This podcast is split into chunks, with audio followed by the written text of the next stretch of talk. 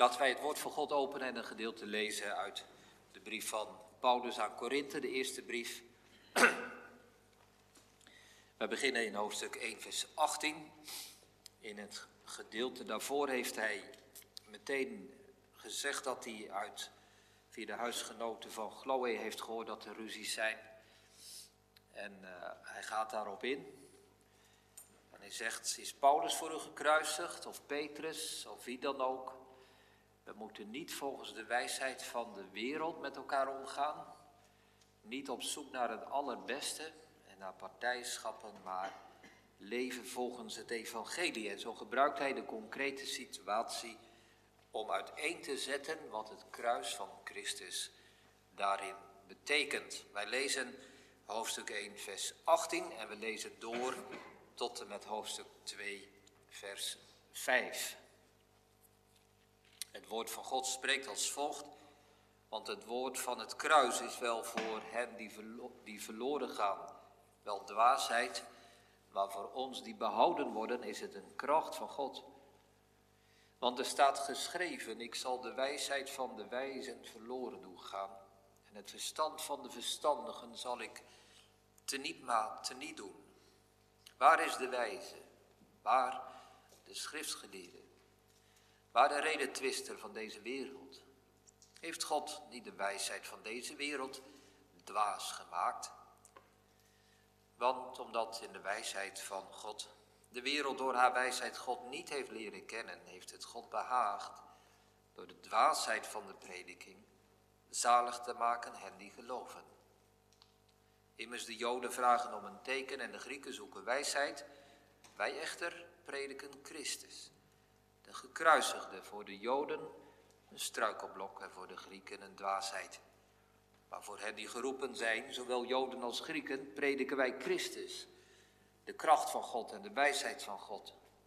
Want het dwaze van God is wijzer dan de mensen en het zwakke van God is sterker dan de mensen. Let namelijk op uw roeping Broeders, er zijn onder u niet veel wijzen naar het vlees, niet veel machtigen, niet veel aanzienlijken, maar het dwaze van de wereld heeft God uitverkoren om de wijzen te beschamen. En het zwakke van de wereld heeft God uitverkoren om het sterke te beschamen. En het onaanzienlijke van de wereld en het verachte heeft God uitverkoren. En wat niets is, om wat iets is te niet te doen, opdat geen vlees voor hem zou roemen. Maar uit hem bent u in Christus Jezus, die voor ons is geworden wijsheid van God en gerechtigheid, heiliging en verlossing, opdat het zal zijn zoals geschreven staat, wie roemt, laat hij roemen in de Here. En ik, broeders, toen ik bij u kwam, ben niet gekomen om u met voortreffelijkheid van woorden of van wijsheid het getuigenis van God te verkondigen, want ik had mij voorgenomen niets anders onder u te weten dan Jezus Christus en niet gekruisigd. En ik was bij u in zwakheid, met vrees en, met, en veel beven. En mijn spreken en mijn prediking bestonden niet in overtuigende woorden van menselijke wijsheid, maar in het betonen van geest en kracht. Opdat uw geloof niet zou bestaan in wijsheid van mensen, maar in kracht van God. Tot zover de lezing uit de schrift. De tekst is 1 Korinthe 2, vers 2, want ik had mij voorgenomen niets anders onder u te weten Jezus Christus en die gekruisigd. Thema boven de preek heb ik uit vers 5 ontleend, niet in wijsheid van mensen, maar in kracht van God. Laten we bij drie zaken stilstaan en de drie gedachten luisteren. Ten eerste het zwakke van God, ten tweede het kruis van Christus de, de, de kracht van God. Het zwakke van God als we zullen zien hoe er een tegenstelling in dit gedeelte aanwezig is. Het zwakke van God, ten tweede het kruis van Christus, waar de tekst over spreekt. En ten derde de kracht van God als wij nagaan hoe wij in ons eigen leven die kracht mogen ervaren. Gemeentethema boven de preek, zoals gezegd, is niet in wijsheid van mensen, maar in kracht van God. De eerste gedachte is het zwakke van God. Ja, ik zal u niet uh, uitvoerig gaan vertellen hoe de voorbereiding van deze preek is gegaan, maar ik kan dit wel zeggen, gemeente, ik vond het een moeilijke tekst. Ik vond het lastig. In de zin dat de tekst 1 Korinthe 2 vers 2 is een hele bekende tekst. En wellicht heb je, hebt u gedacht bij de schriftlezing, nou dat wordt natuurlijk de tekst. Zo'n bekende tekst, geliefde tekst bij dominees voor intredens enzovoort. Maar als je kijkt naar de context, dan wordt die tekst niet makkelijker, maar moeilijker. Meestal is het zo dat een tekst hè, duidelijker wordt als je hem in de context plaatst van het gedeelte. Maar hier was dat nou bepaald niet zo. Er komen nogal wat vragen naar boven uit deze tekst en uit de context van dit gedeelte. Paulus, wat wil je nu toch eigenlijk zeggen? Hij heeft het over wijsheid en dwaasheid, over kracht en zwakte, aanzienlijke, onaanzienlijke mensen, angst en beven, voortreffelijkheid van woorden. Waar, waar gaat dit over? Paulus, als je dan hier in vers 2 zegt, ik had mij volgenomen niets anders onder u te weten dan Jezus Christus en die gekruisigd. Ja, maar Paulus hier preekt over veel meer dingen dan alleen over het kruis. Er lijkt hier te staan dat hij zegt, al mijn preken gaan over het kruis van Christus. Nou, als we deze brief, 1 Korinthe, doorlezen gemeente, dan noemt hij heel veel dingen, maar zelden het kruis. Gaat in 1 Korinthe 7 in op het huwelijk, of je wel of niet zult trouwen. Hij gaat in 1 Korinthe 11 in op het hoofddeksel, of vrouwen dat wel of niet moeten dragen. Hoe zit dat? Hoofdstuk 12, 13, 14 gaat over de vruchten van de geest en de ambten in de gemeente. 1 Korinthe 15 gaat over de opstanding, een heel hoofdstuk over de opstanding, maar niet over het kruis. Dus Paulus, je zegt wel dat je altijd zal preken over het kruis, maar je doet het zelf niet. En dan die context. We lezen zo dit gedeelte en ik kan me voorstellen dat de vragen boven komen, bij mij in ieder geval wel. Dat kan een wat, laat ik zeggen, wat algemenere, wat bredere vraag zijn. Heeft heeft God nu een hekel aan schoonheid en aan wijsheid en verstand? Als je hoofdstuk 1, vers 27 en 28 leest. Maar het dwaze van de wereld heeft God uitverkoren om de wijzen te beschamen. En het zwakke van de wereld heeft God uitverkoren om het sterke te beschamen. En het onaanzienlijke van de wereld en het verachten heeft God uitverkoren. En wat niets is, om wat iets is niet te doen. Heeft God een afkeer van kennis en inzicht en wijsheid? Vers 19, want er staat geschreven, ik zal de wijsheid van de wijze verloren doen gaan, de verstand van de verstandige zal ik het niet doen. Kun je maar beter dom zijn dan geleerd? Is dat wat God vraagt? En dan over die prediking.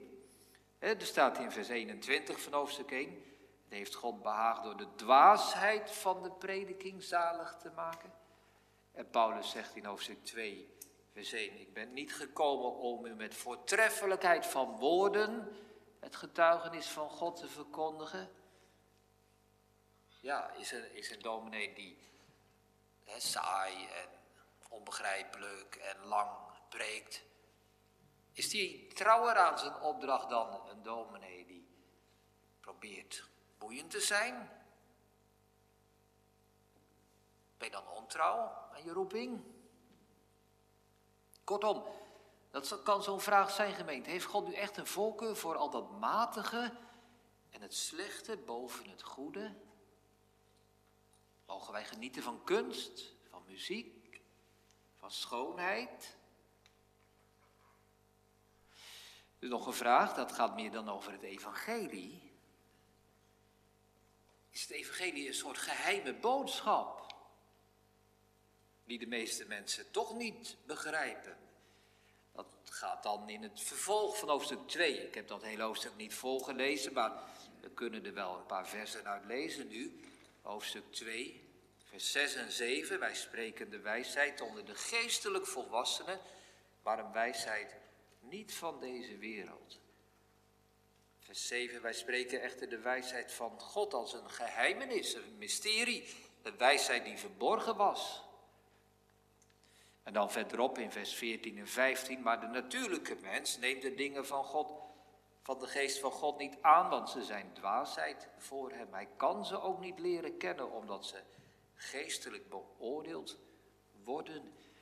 Wat betekent dat, gemeente? Is het evangelie dan een onbegrijpelijke boodschap voor gewone mensen zoals wij? En, zijn er dan een, een paar van die geestelijke mensen die dat allemaal wel begrijpen en de rest niet? Ja, dat roept nogal wat vragen op. Heeft het dan wel zin om de Bijbel te lezen? En proberen te begrijpen waar het over gaat. Als al die verstandskennis toch niks oplevert. En als het toch maar een verborgenheid, een geheim is. Nog een stapje verder, betekent dat dan dat het vooral allemaal vooral allemaal niet moeten weten? Zijn dat de beste mensen? Die het allemaal niet meer begrijpen en niet meer weten? Kom je dan het meest voor genade in aanmerking? Het lijkt er wel op als je vers 19 en 20 van hoofdstuk 1 leest. Ik zal de wijsheid van de wijze verloren doen gaan en het verstand van de verstandigen zal ik het niet doen. Waar is de wijze? Waar is de schriftgeleerde? Waar de reden twisten van deze wereld? Heeft God niet de wijsheid van de wereld dwaas gemaakt? Staat de kennis van de Bijbel ons misschien niet geweldig in de weg? Moet ik nu wel of moet ik nou niet proberen de Bijbel te begrijpen? Ja, dat zijn wel vragen die naar boven komen. En misschien dat de diepste twijfel die uit dit gedeelte naar voren kan komen wel deze is. Wil God nu wel echt, wil God nu wel echt gemeente dat alle mensen zalig worden? Want het lijkt in dit hoofdstuk dat hij belemmering op belemmering inbrengt, opwerpt, om maar te zorgen dat niet alle mensen dat evangelie begrijpen. Hoe kan dat nu? We geloven dat toch, dat God wil dat alle mensen zalig worden, maar als je dit leest, dan zijn er zoveel hindernissen en belemmeringen, ja, die wij ook niet kunnen opruimen en uit de weg halen. Nou, dit hoofdstuk gemeente heeft al heel wat gedaan in de geschiedenis. Ik moest denken aan die filosoof Friedrich Nietzsche. Die heeft gespuugd op dit hoofdstuk. Bah! Al die aandacht voor dat zwakke. En dat krachteloze. En dat waardeloze. Wat is dit voor een God? Die untermenschen. God kan zich beter richten op de übermensch, de krachtige, de dappere, de moedige mens. Maar die Jezus, die willoze, dat machteloze slachtoffer die zich aan het hout liet spijkeren. Bah, dat zijn Nietzsche. En toch gemeente, al die vragen, die naar boven kunnen komen. Eén ding is duidelijk om dit hoofdstuk goed te begrijpen. De tegenstelling die Paulus maakt is niet, niet tussen kracht en zwakheid, wijsheid en dwaasheid, aanzienlijk en onaanzienlijk. Nee, de tegenstelling die Paulus maakt is tussen kracht en kracht, wijsheid en wijsheid.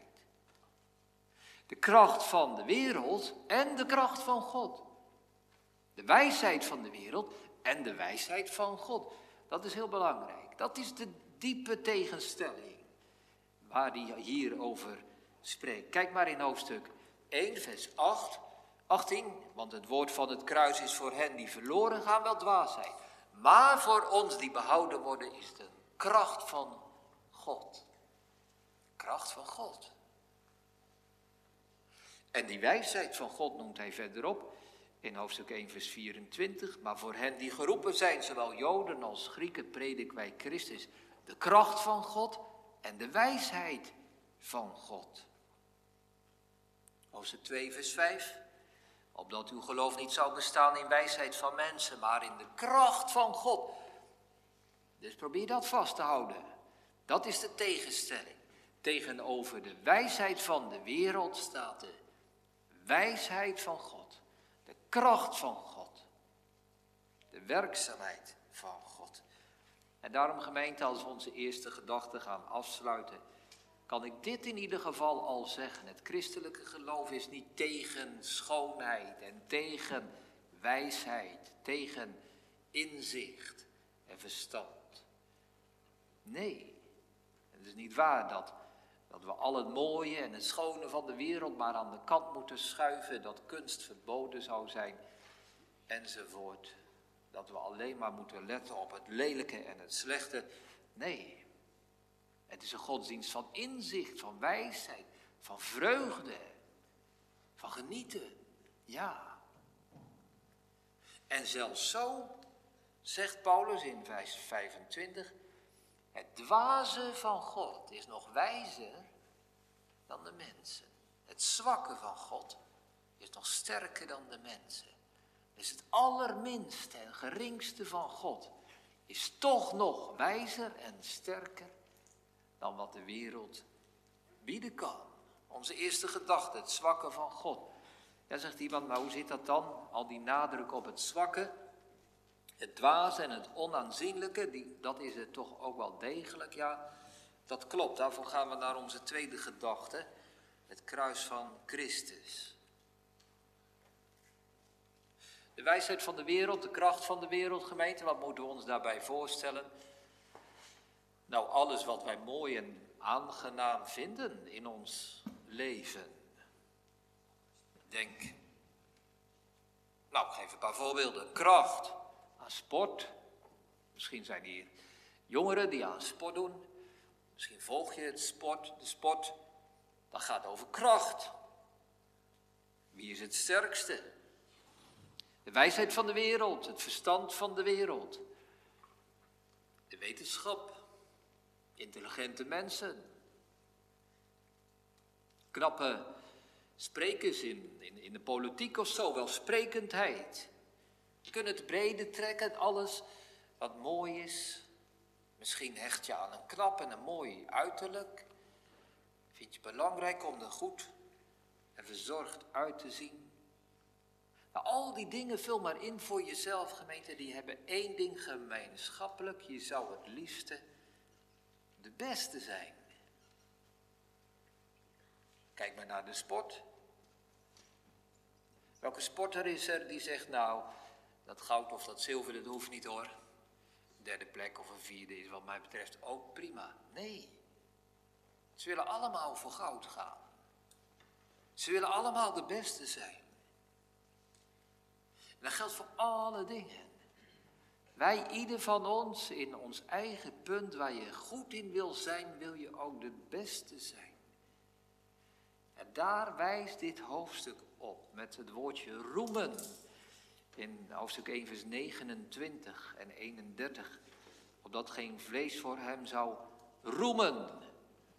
Daar zit iets in van hoogmoed, van trots. Ik wil de beste zijn. Ik wil beter zijn dan anderen. Ik wil meer bereiken. Ik wil de sterkste, de slimste, de knapste, de mooiste zijn. Maar daar gebeurt iets, gemeente. Die gaven die God ons geeft, de goede gaven van, van verstand en wijsheid en schoonheid, de goede gaven maken ons inwendig slechte mensen. Omdat we anderen afwijzen en minachten, minder vinden we worden minachtend over mensen die in onze ogen slap zijn, of dom zijn, of lelijk zijn. En meetellen. We gaan lelijk doen over mensen die we lelijk vinden. Hoe snel wordt ons oordeel over mensen niet gevormd op grond van het uiterlijk? We vinden mensen lelijk, we vinden ze te dik of te dun of vul maar in. Ons oordeel is klaar. We veroordelen en minachten mensen. Nou, dat kunnen we op duizend manieren uitbreiden en luisteren voor onszelf. Vul maar in. Hoe gaat dat in jou, in uw, in mijn leven? Nou, daar legt dit hoofdstuk de vinger bij. Het mooie, het goede, het schone van deze wereld is allemaal prima. Kunst, muziek, wetenschap. Maar het keurt mensen af. Het minacht mensen. Het beschadigt mensen. Het doet mensen pijn. Het goede in de wereld maakt de mensen slecht. De kracht van de wereld blijkt een verwoestende kracht te zijn, die ten koste gaat van andere mensen. Het verstand van de wereld maakt mensen dwaas. En God zag dat toen, God ziet dat nu. En dan zegt dit hoofdstuk iets belangrijks. Toen God dat zo zag gebeuren, heeft Hij besloten, vers 27, om het dwaze van de wereld uit te kiezen en zo de wijze te beschamen. God heeft besloten om het zwakke van de wereld uit te kiezen en het sterke te beschamen. Hoe dan, gemeente? Nou, toen God mens geworden is, toen God zelf naar deze wereld kwam, heeft hij niet meegedaan in die weg naar boven, niet in die strijd om de beste te zijn, de meeste wijsheid te hebben, het meeste verstand. Kinderen, dat had God natuurlijk onmiddellijk gewonnen. Stel je voor dat God meedeed, hè? Wie is de schoonste? Wie is de mooiste? Wie is de beste? Ja, God natuurlijk. Maar God keerde het om. God heeft niet zijn best gedaan om de, de meest wijze te zijn, de krachtigste en de sterkste, de schoonste en de knapste. Maar God koos voor het lelijke, voor het zwakke.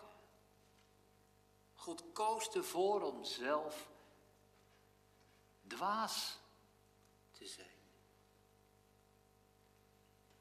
We zien dat in Jezus Christus die gekruisigd. Voor de ergste dwaasheid, afzichtelijkheid, lelijkheid, krachteloosheid. God, die de beste is, koos ervoor om de slechtste te worden. God is zuivere schoonheid. Maar openbaarde zich in afzichtelijke lelijkheid. Waar we ons aangezicht van afkeren, zegt Jesaja. God die het leven is, koos ervoor om te sterven. God die het licht is, hing daar in de duisternis. God die gezegend is, werd een vloek. God die alle roem waard is, koos voor bespotting en verachting en minachting. God die het centrum is van het heelal, koos ervoor om zich te laten afkeuren en uitsluiten en er niet bij te horen. En gemeente, dit alles is de Heer Jezus niet overgekomen als iets wat, wat hem overviel, maar het was Gods plan en wil en besluit. Hij heeft het uitverkoren, staat er. Dat betekent dat God ervoor gekozen heeft om zo het wijze en het sterke te beschamen. En daarom, gemeente, komt Paulus midden in zijn betoog uit bij het kruis van de Heer Jezus. Want ik had mij voorgenomen niet zonder u te weten dan Jezus Christus en die gekruisigd. Daar zien wij hoe God gekozen heeft alles wat in de wereld niet meetelt. Onze tweede gedachte, het kruis van Christus. Eigenlijk moet ik het anders zeggen, gemeente. Het gaat niet over het kruis van Christus, het gaat over de Christus van het kruis. Het gaat niet over dat stuk hout, hè, die paal waar hij aan hing. Maar het gaat over die mens. Die God is, maar mens geworden is en zich aan dat vloekhout, dat hout van schande heeft laten nagelen, spijkeren. Het is de Lijdenszondag vandaag. Moeten wij aan het kruis denken? Nou gemeente, laten we aan Christus denken. Aan dat kruis. Hij hangt daar, verstoten door de aarde, geweigerd door de hemel. Tussen hemel en aarde. En nooit heeft iemand zoveel afwijzing, zoveel verachting, kritiek, spot, haat ervaren als de Heer Jezus. Nooit is iemand zozeer het midpunt geweest van leedvermaak en afwijzing en eenzaamheid als onze Heer Jezus Christus. De mensen stonden rond het kruis en zelfs hun medelijden was verdwenen. Wat een mislukkeling. Hij dacht dat hij de Christus was. Hij dacht dat hij de Zoon van God was. Hij meende dat hij de Messias was. Wat een loser. Dat heeft de Heer Jezus gevoeld, gemeente. Laten we niet denken dat de Heer Jezus daar ongevoelig voor was. Kinderen, wij zijn daar toch ook niet ongevoelig voor? Als jij uitgesloten wordt hè, in de klas, als iedereen mee mag doen, maar ze zegt tegen jou, jij niet. Jij bent niet goed genoeg. Wat doet dat zeer, hè? Wat voel je dat? Wat is dat erg en verdrietig? Nou, dat heeft de Heer Jezus ook gevoeld. Zijn gevoelige geest heeft daaronder geleden. Wat heeft het hem een pijn gedaan? Toen hij daar, veracht van alle mensen, bespotten afgewezen aan het kruis hing. Maar toch gemeente, dit is hem niet overkomen, ik zeg het nog een keer. Maar hij heeft hiervoor gekozen. Hij heeft dit gewild. De Heer Jezus is zo diep, zo diep gegaan in alle verachting en dwaasheid en spot en afwijzing en minachting van de wereld. Waarom? Omdat hij daarmee die wijsheid van de wereld en die kracht van de wereld wilde beschamen. En wilde laten zien dat zelfs het zwakke van God en het dwaze van God sterker is en wijzer is dan de mensen. Zo komen we bij onze derde gedachte. De kracht van God. Ja, zegt iemand, hoe kan nu dit een kracht voor ons zijn? Hoe kan ik nu de kracht van God ervaren in, in, in dat kruis van Christus of in de gekruisigde Christus?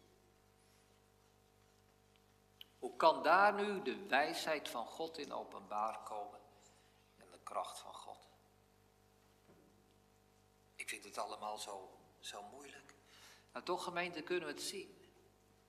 Ik heb zojuist gezegd hè, dat die roem van de wereld en die wijsheid en die kracht en die schoonheid en zo, dat sluit mensen uit. Dat telt uiteindelijk maar één iemand. Je moet de beste zijn. Je kunt in de wetenschap, je kunt in de sport, je kunt waar dan ook nummer twee of drie zijn, maar je wordt vergeten. Alleen nummer één telt. Wat een uitsluiting. Wat doet nu de Heer Jezus, gemeente?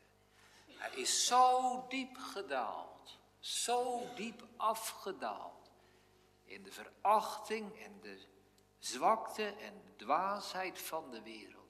Zo diep afgedaald, zodat hij niemand uitsluit. Niemand.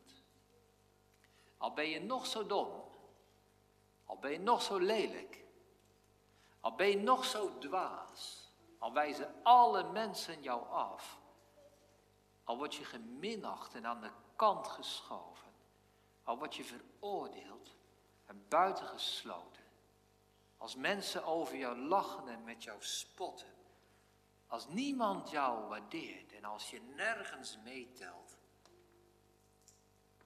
kun je toch altijd bij Christus de gekruisigde terecht. Hij is zo diep gedaan, gegaan om niemand uit te sluiten. Als hij nu mee had gedaan, en stel je voor gemeente, stel je voor dat de Heer Jezus gekomen was en zei ik wil nummer één zijn. Ik ga de Romeinen verjagen. Ik ga zelf de keizer worden in Rome. Stel je voor dat hij had gezegd, ik ga naar dat Sanhedrin. Ik ga, zal ze eens laten zien dat ik de meest wijze en verstandige ben. Stel je voor dat hij zijn kracht had getoond. Ja, dan had hij ons uitgesloten. Dan hadden wij nooit bij hem terecht gekund. Dan was hij nummer één geweest. Maar wij hadden niet meegedaan. Maar het is totaal omgekeerd. Hij is zo veracht en zo geminacht geworden. Hij heeft alle kracht en wijsheid afgelegd. Hij heeft de voorkeur gegeven aan spot en afwijzing. Hij heeft niet meegedaan aan die wedstrijd wie de beste is. Hij heeft niet meegedaan aan het recht van de sterkste. Hij heeft niet meegedaan aan de survival of the fittest. Maar heeft zich laten doden. Hij heeft niet geprobeerd om de machtigste en de mooiste en de beste te zijn, maar in tegendeel. Hij heeft alle kracht afgelegd en afgewezen. En daarom gemeente, hoe zondiger wij zijn, hoe krachtelozer, hoe dwazer, hoe dommer, hoe meer geschikt je bent om bij Jezus te komen. De kracht van de wereld sluit mensen uit. De wijsheid van de wereld sluit mensen uit. Maar de kracht van God sluit mensen in. En de wijsheid van God sluit mensen in. Niemand wordt buitengesloten. Met zo'n zaligmaker die zo diep gegaan is, wordt niemand buitengesloten. Gemeente, ik, ik heb in de voorbereiding van de preker opnieuw over nagedacht. Het was natuurlijk niet nieuw voor mij. Maar het raakte me weer dat er zoveel mensen zijn. Misschien wel juist in de gereformeerde gezinten. Die denken dat ze niet goed genoeg zijn om bij God te komen. Dat er zoveel mensen zijn die denken, ik moet aan die en die en die voorwaarden voldoen voordat ik bij Christus welkom ben. Is het niet een hemelschrijend gemeente? Is het niet verschrikkelijk? Hebben we dan nooit gelezen over Jezus Christus en die gekruisigd? Denken we dan dat hij meedoet in de macht en de wijsheid en de kracht van de wereld en dat alleen de beste bij hem tellen? Hebben we dan nooit gezien dat hij zo diep gedaald is om niemand, niemand uit te sluiten? Om juist jou en u te nodigen als je denkt ik ben niet goed genoeg. Ik heb dit niet, ik mis dat, ik kan niet meetellen. Ik schiet tekort in de wereld, in de kerk, geestelijk, alle opzichten. Ja, maar hij is zo anders dan de wereld. Hij is niet zoals in de wereld waar je keihard wordt afgerekend als je niet de beste bent. Zo is Jezus niet, in tegendeel. Hij is in die diepe schande minachting, in de dood neergedaald. Dieper dan wij ooit kunnen om te laten zien dat hij niemand uitsluit. Ja, de enige die worden uitgesloten gemeente. De enige die worden uitgesloten zijn degenen die zichzelf uitsluiten. De enige die worden uitgesloten zijn degenen die toch liever de kracht van de wereld en de wijsheid van de wereld het aanzien van de wereld en de roem van de wereld willen boven de kracht en de wijsheid van God. De enige die willen uitgesloten zijn degenen die willen roemen in zichzelf. Als je zo wijs, zo goed, beter en sterker wil zijn dan anderen, ja, dan sluit je jezelf uit. Dan vind je dwaasheid. Dan vind je dwaasheid. Ja, gemeente, dat, dat is ook zo. Ik lees in dit hoofdstuk ook dat het evangelie dus niet een poging is om al die mensen die een beetje half en half meeleven met de kerk, een beetje betrokken zijn, maar eigenlijk onverschillig en zo, om die er toch bij te krijgen.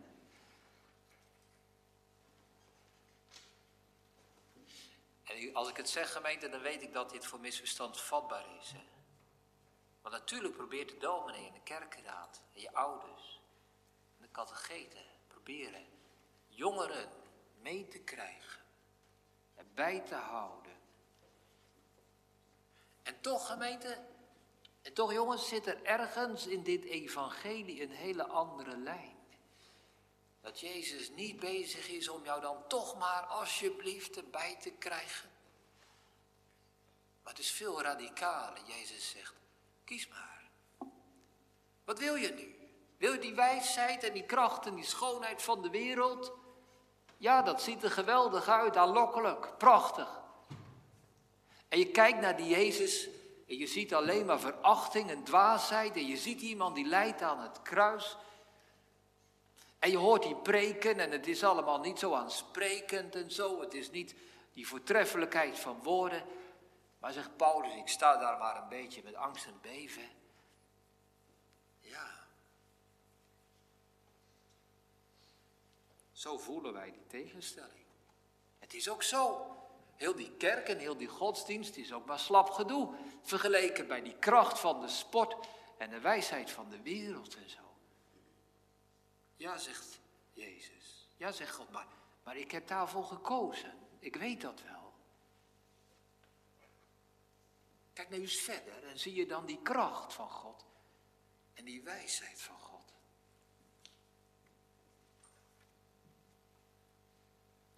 Zo komt het evangelie naar ons toe, gemeente. In de gekruisigde Christus. En er zit die oproep in die aansporing die ik ons allemaal mee wil geven vanmorgen. Laten wij ons niet toch laten betoveren door de kracht en de wijsheid van de wereld.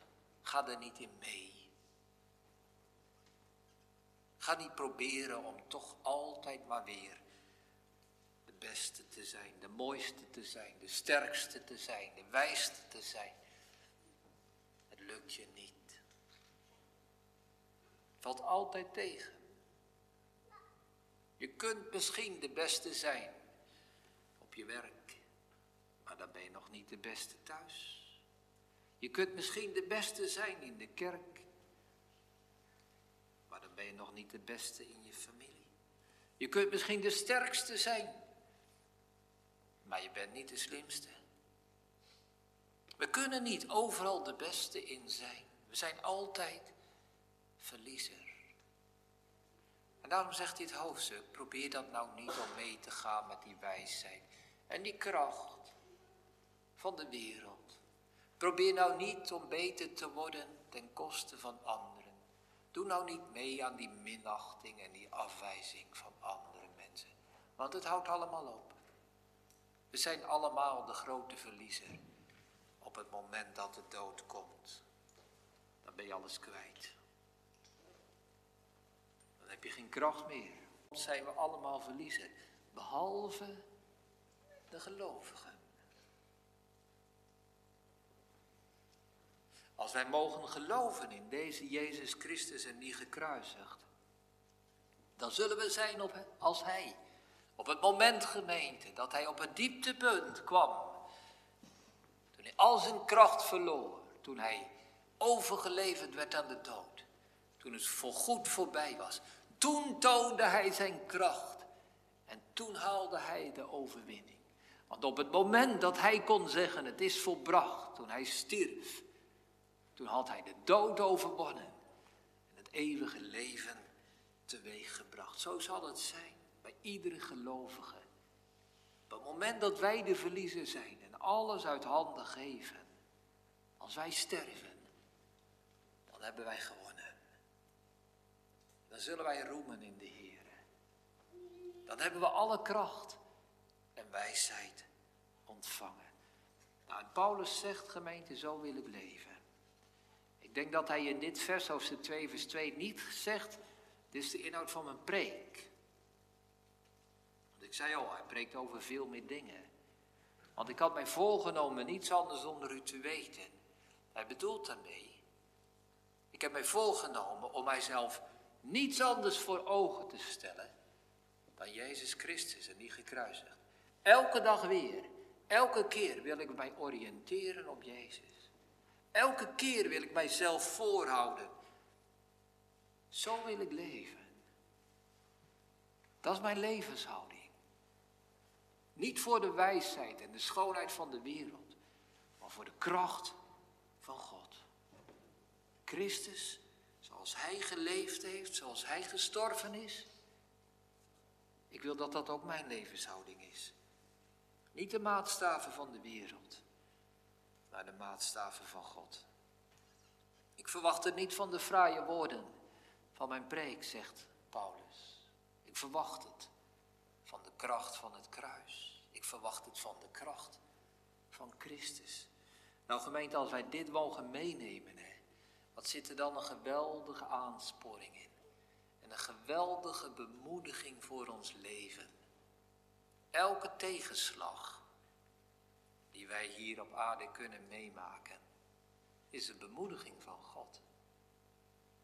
Elke keer dat wij door mensen worden afgewezen en wij kritiek krijgen, is God aan het werk.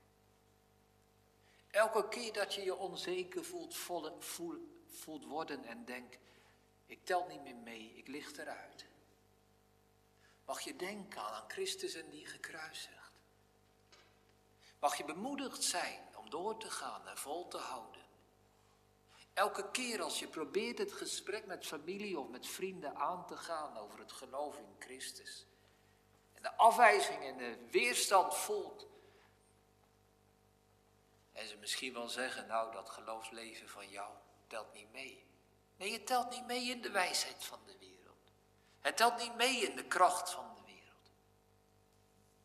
Maar wel in de kracht van God. En in de wijsheid van God. Wat een geweldige bemoediging, gemeente.